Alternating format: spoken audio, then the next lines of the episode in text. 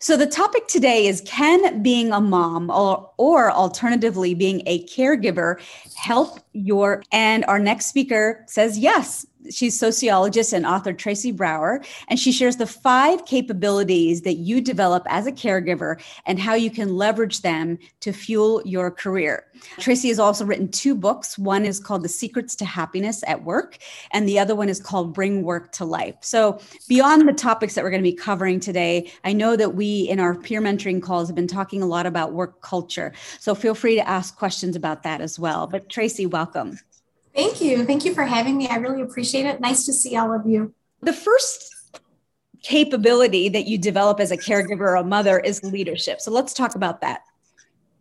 Actually, there was this wonderful study that was done by a company in London called Incredible, in parentheses, and found that lots and lots of people were developing leadership capabilities and the ability to motivate others. Think about caregiving and all of the orchestrating and directing, modeling the way. It really is logical that leadership would kind of be at the top of the list in terms of skills that we develop. Leadership defined in so many different ways. You know, sometimes you're coaching and supporting, sometimes you're directing, sometimes you're behaving in new ways and kind of modeling, as I mentioned. So I think that leadership is just really clear. I want to follow up on the role modeling because I know there's some new moms on the call, there's some veteran moms on the call. When you're role modeling behavior that you want your children to espouse down the line, what does that look like? Yeah, you know, I think it looks like being as authentic as we can, you know, being open, being transparent, doing our best, showing up. Like, I think sometimes as moms or caregivers, we can be perfectionistic, right? Like, oh, I'm just at my best today. And I think it's okay to be transparent sometimes, you know, like my husband and I have two children, and there were days when I wasn't at my best, and, and there were days when I was better, right? I never, I never had it all figured out for sure. I don't think any of us do. But, you know, I think it's okay to be authentic and say, you know, I'm really struggling with this today, or ah, oh, you know, I I'd really like for us to have time to take a nap together today, that kind of thing. Or no, I really need you to help do the dishes or help clear the table. And you know, when we work hard, we demonstrate that for our children. When we demonstrate empathy, we demonstrate that for our children. When we lead the way in terms of taking initiative or speaking up for ourselves, those kinds of things are clear lessons for children. And interestingly, if we look sociologically, the number one way that we learn is through watching, experiencing, listening to others around us. So we all have more influence than we even realize. And we learn that in all kinds of places, and particularly as moms and caregivers. Now let's translate that to the workplace. When you're role modeling behavior, Fatima earlier this week was talking about a direct report who's just not wanting to take direction. How do you role model the behavior that you need to sort of bring into the workplace every day in order for that person to feel inspired to want to do the same?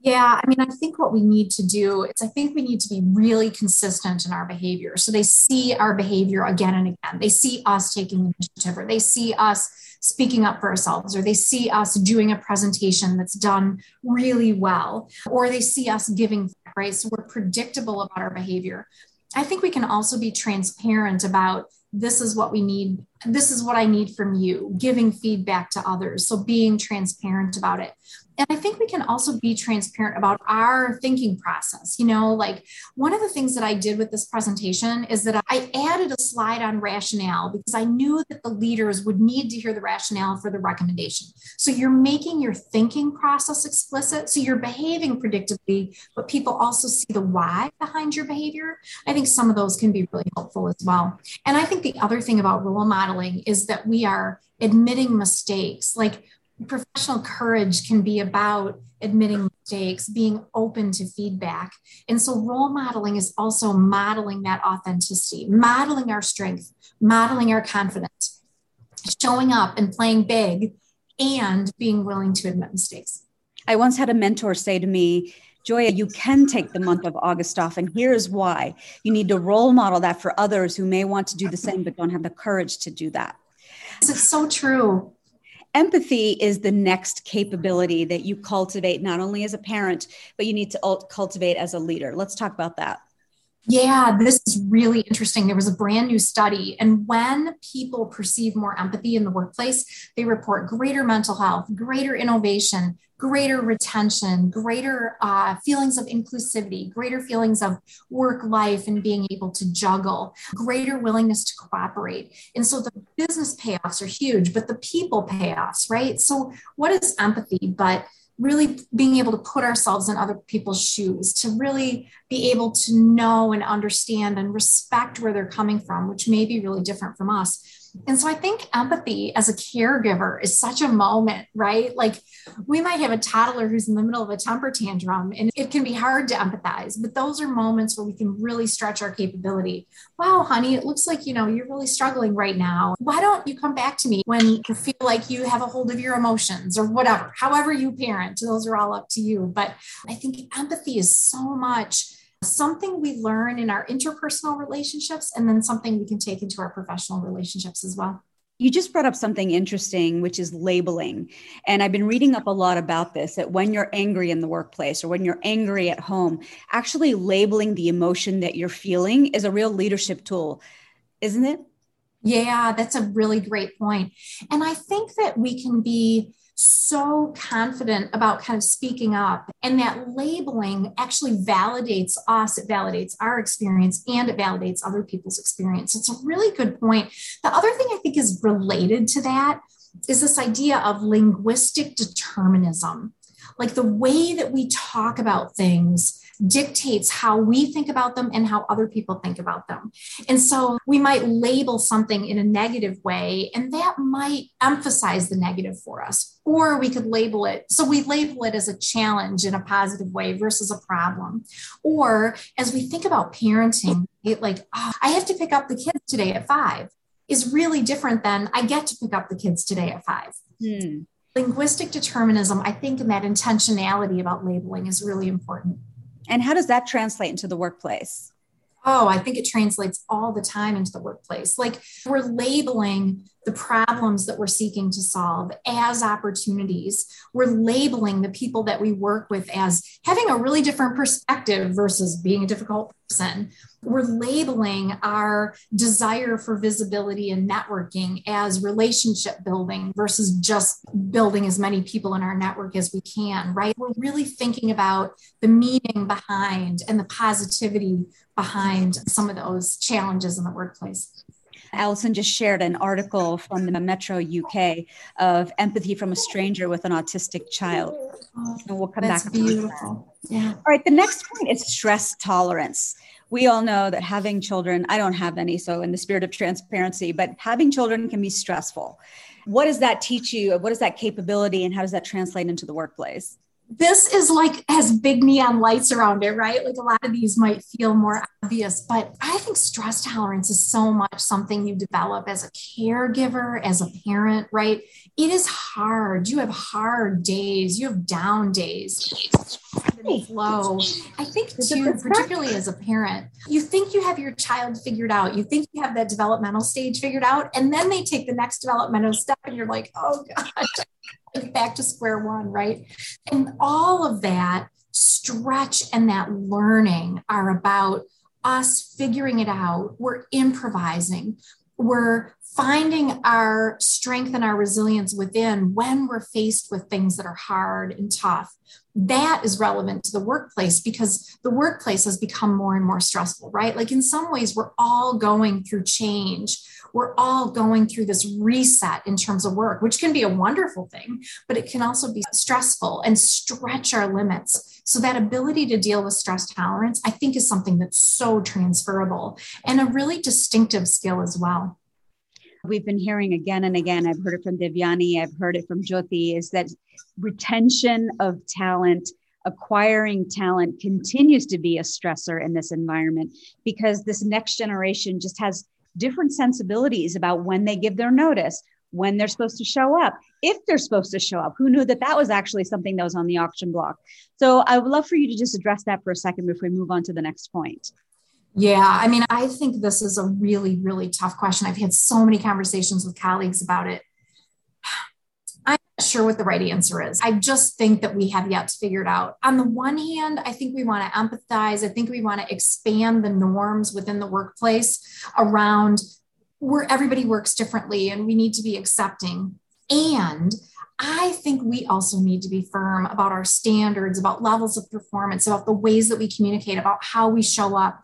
And, you know, people want to be held accountable. People want to know that they matter enough, that their follow through matters and their communication matters and them showing up at the meeting matters.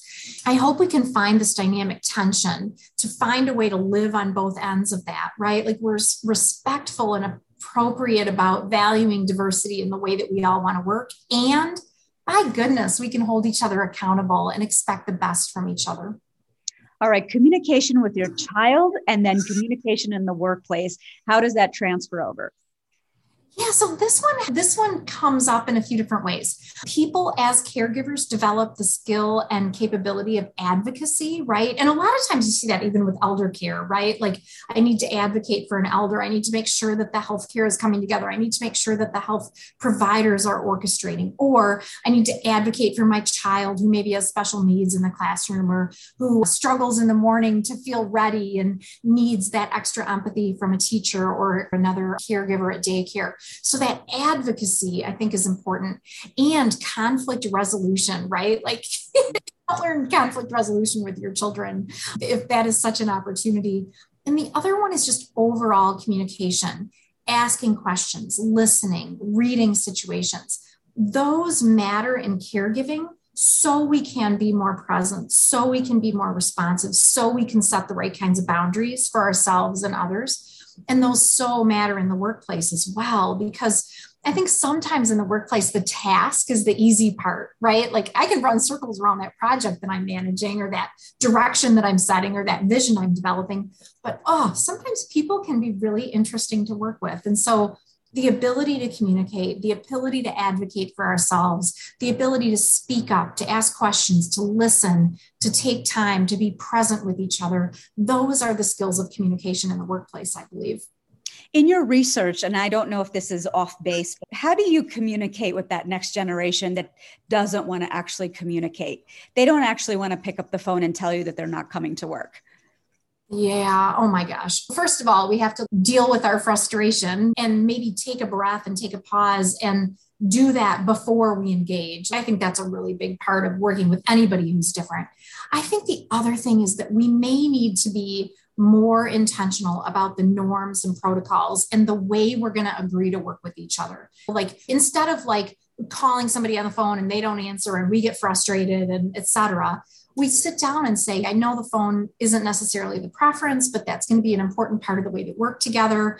In addition, I'm willing to do more texting. What are we willing to adapt for our communication style? And how can we set some clear protocols and expectations about how we'll communicate? And the final capability is time management.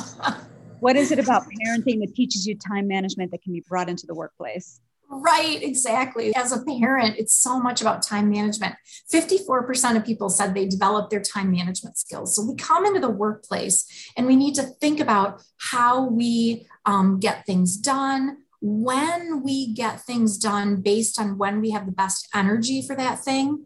I think the other thing about time management in the workplace is routines that work for us. Maybe we're most creative in the morning, and so we plan our day that way. Or maybe we really love to have back to back meetings so we're not fragmented and then have chunks of time when we can do more heads down work paying attention to how we work best and then scheduling our time around that is part of that time management piece as well. And I think the other thing about time management is thinking about our energy. As caregivers, we're thinking about how we're investing energy with our loved ones and in the workplace, we need to think about how we invest our energy as well, right? Like it's our time is like a budget that we're spending, and we need to spend our energy, spend our time when we're at our best in our best places, and develop boundaries that work for us as well. My boundary might be a strict eight to five boundary. Your boundary might be more interspersed, where you're going to leave early and go do something for your child and then turn back on later. So I think there's no one right answer from a work life time management perspective. It's more about really reflecting on what works best for us and then setting up our time in the way that works best for us individually. The title of your book is about happiness at work. How do we find happiness at work right now before I turn it over to questions? Yeah, you know, there are, I think there are lots of ways, but the, my five favorites one is keep a sense of purpose, and know how your work impacts on something that matters to you. Secondly, is connections, connections, connections. We are absolutely fed by meaningful relationships with others, even if we're introverts. A third thing is gratitude. When we feel a sense of gratitude, that's significantly correlated with happiness. A fourth thing is performance. When we perform well, we feel a great sense of happiness. So, everything we can do to align what we love to do and what we're good at with what we have to do. We don't always get perfect alignment. But when we can have more alignment and make choices that are as much as possible stuff we love to do. And then the last one is stretch. Um, when we learn, when we grow, when we try new things, when we do things that we don't already know how to do, that's significantly correlated with happiness. So reach outside of your swim lane, take initiative, learn something new in the workplace. Those are ways that we can uh, really foster happiness. Yeah. Oh my gosh. I actually had a situation like that early in my career. I had somebody who we were working with her to put her on a different part time schedule, et cetera, et cetera. And then she up and quit. Uh, she quit and went to another role within the organization. And it was such a bummer. I have to say, it has stuck with me for 15 years. So it may be something that sticks with you. And I think that we can demonstrate empathy and know that it's the right thing to do, even if we lose somebody. And the one thing I would say is sometimes we will get an outcome that we don't want, but it's not because we didn't do it right. Like you might look back and say you're like a great thing to do is to reflect and say what could i have done differently? Could we have moved faster? Could we have gotten her feedback earlier? I think we also need to clearly expect performance from people. And if they aren't in a position to do the work we need them to do even when we work with them then that's okay if they leave and we need to free ourselves to know that might happen as well because there's always that dynamic tension between meeting the individual need and meeting the team and organizational need. The best organizational cultures meet both of those needs completely. And sometimes you can't work it out. And it might be to your advantage that that person leaves, as, as tough as that is. Tracy, thank you. I hope this isn't the last time that we see you. And so, thanks for having me. I appreciate it.